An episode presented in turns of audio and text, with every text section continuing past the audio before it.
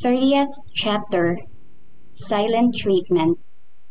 So, irritability was one of the symptoms during recovery period after a concussion, huh? Yun bang reason kung bakit irritable ang boyfriend ko ngayon? Nag-google ako gamit ang phone ng tungkol sa concussions kahit nasa ospital ako. At pwedeng magtanong sa mga doktor o nurse. Nagpapalipas lang naman kasi ako ng oras habang nakaupo sa couch. Dahil hindi kami nag-uusap ni Trey. He was acting like a child. Pagkatapos kaming dalhan ni Tita Trina ng early dinner ay umuwi na siya kasama si Trish.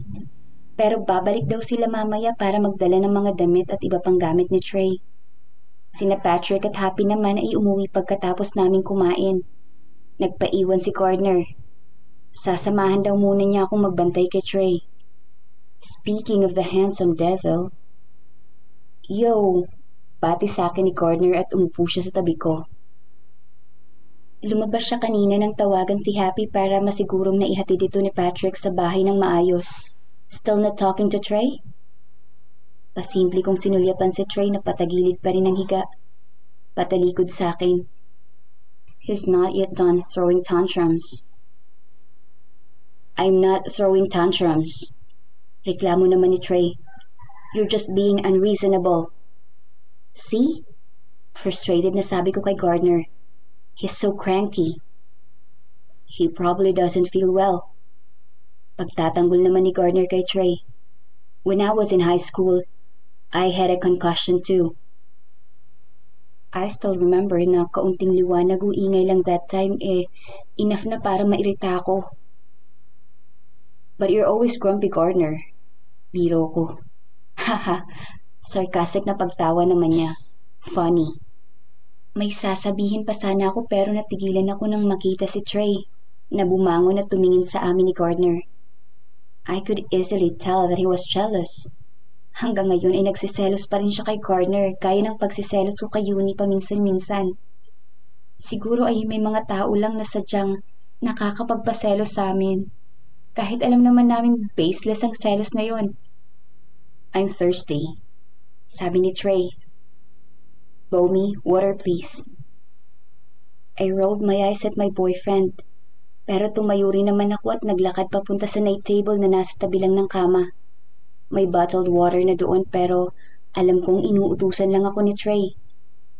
Para lumayo kay Gardner. Here, sabi ko pagkatapos na iabot sa kanya ang bottled water na wala ng lid. Big baby. Kinuha ni Trey ang bote. Thank you. Halatang may sasabihin pa siya sa akin pero nawala sa kanyang atensyon ko nang bumukas ang pinto. Pumasok sina Yuni at Gray. Oh, you're here. Yeah, sagot ni Yuni. Saka tumingin kay Trey. Kitang-kita ko ang guilt sa kanyang mukha nang mapatingin sa benda sa ulo ni Trey. I'm so sorry. Paiyak na sabi niya saka lumapit kay Trey. Umupo siya sa gilid ng hospital bed para yumakap sa boyfriend ko. This is my fault! It's not your fault, Yuni. Pag-console sa kanya ni Trey, tinatapik-tapik pa ang kanyang ulo. Hindi mo na dapat sinubukang i-confront si Hendrik. What you did was dangerous. Humikbi-hikbi si Yuni. I'm so sorry! Napailing-iling na lang ako sa pag-iyak ni Yuni. Saka tiningnan si Gray na halatang nagigilty na para bang siyang nahihiya para sa mga posibleng ginawa ng pinsan niya. Gray, do you think Hendrik is capable of physically hurting people like what happened to Trey? This is hard for me to admit, but yes, nakangiwing sagot ni Gray. I think Hendrik is capable of being violent. He used to be part of our university's infamous frat. Their frat was in the national news just a few years ago for alleged gun shooting outside our university. Freshman lang siya noon kaya hindi na siya nasama sa mga nakulong. Saka wala ring ebidensya na may baril siya o nagpaputok ng baril. And he told their family na pinilit lang siya ng frat members niya na sumama doon. Of course, we believed him. But now, tiningnan niya sa Trey ng may guilt sa mukha. Ayokong mag-isip ng masama sa pinsan ko pero malakas ang kutob ko na siyang may gawa niyan sa'yo, Trey. Bakit hindi ko alam yan eh, sa same university naman tayo pumapasok? Sita ni Yuni kay Trey. Saka bakit hindi mo agad sinabi sa akin yan?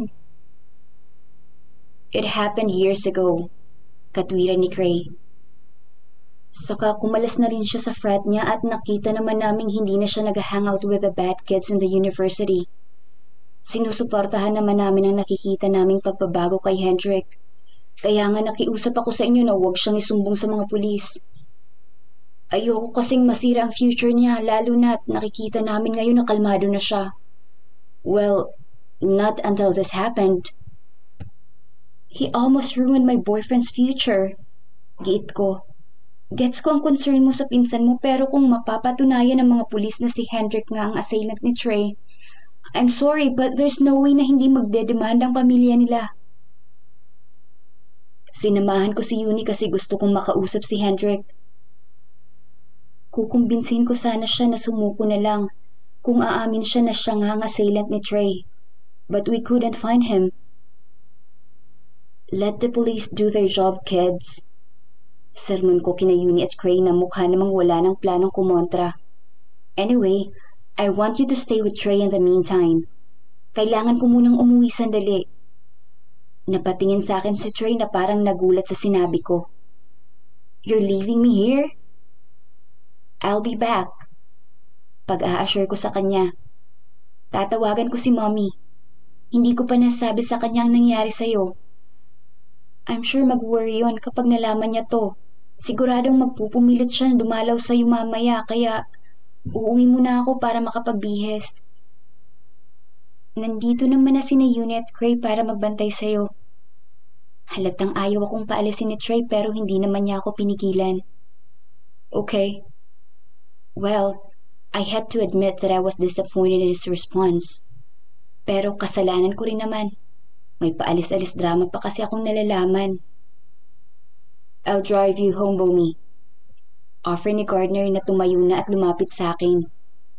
Dadaanan ko rin naman si Happy sa kanila. Tumingin siya kay Trey at ipinatong pa ang kamay sa balikat ng boyfriend ko. I'm glad to know that you're okay na, brother. Magpahinga ka muna. Babalik kami ni Happy bukas. Thank you, Gardner. Sabi ni Trey, please safely bring my baby girl home. I blush at Trey's cheesy request. Okay, baby pa rin niya ako.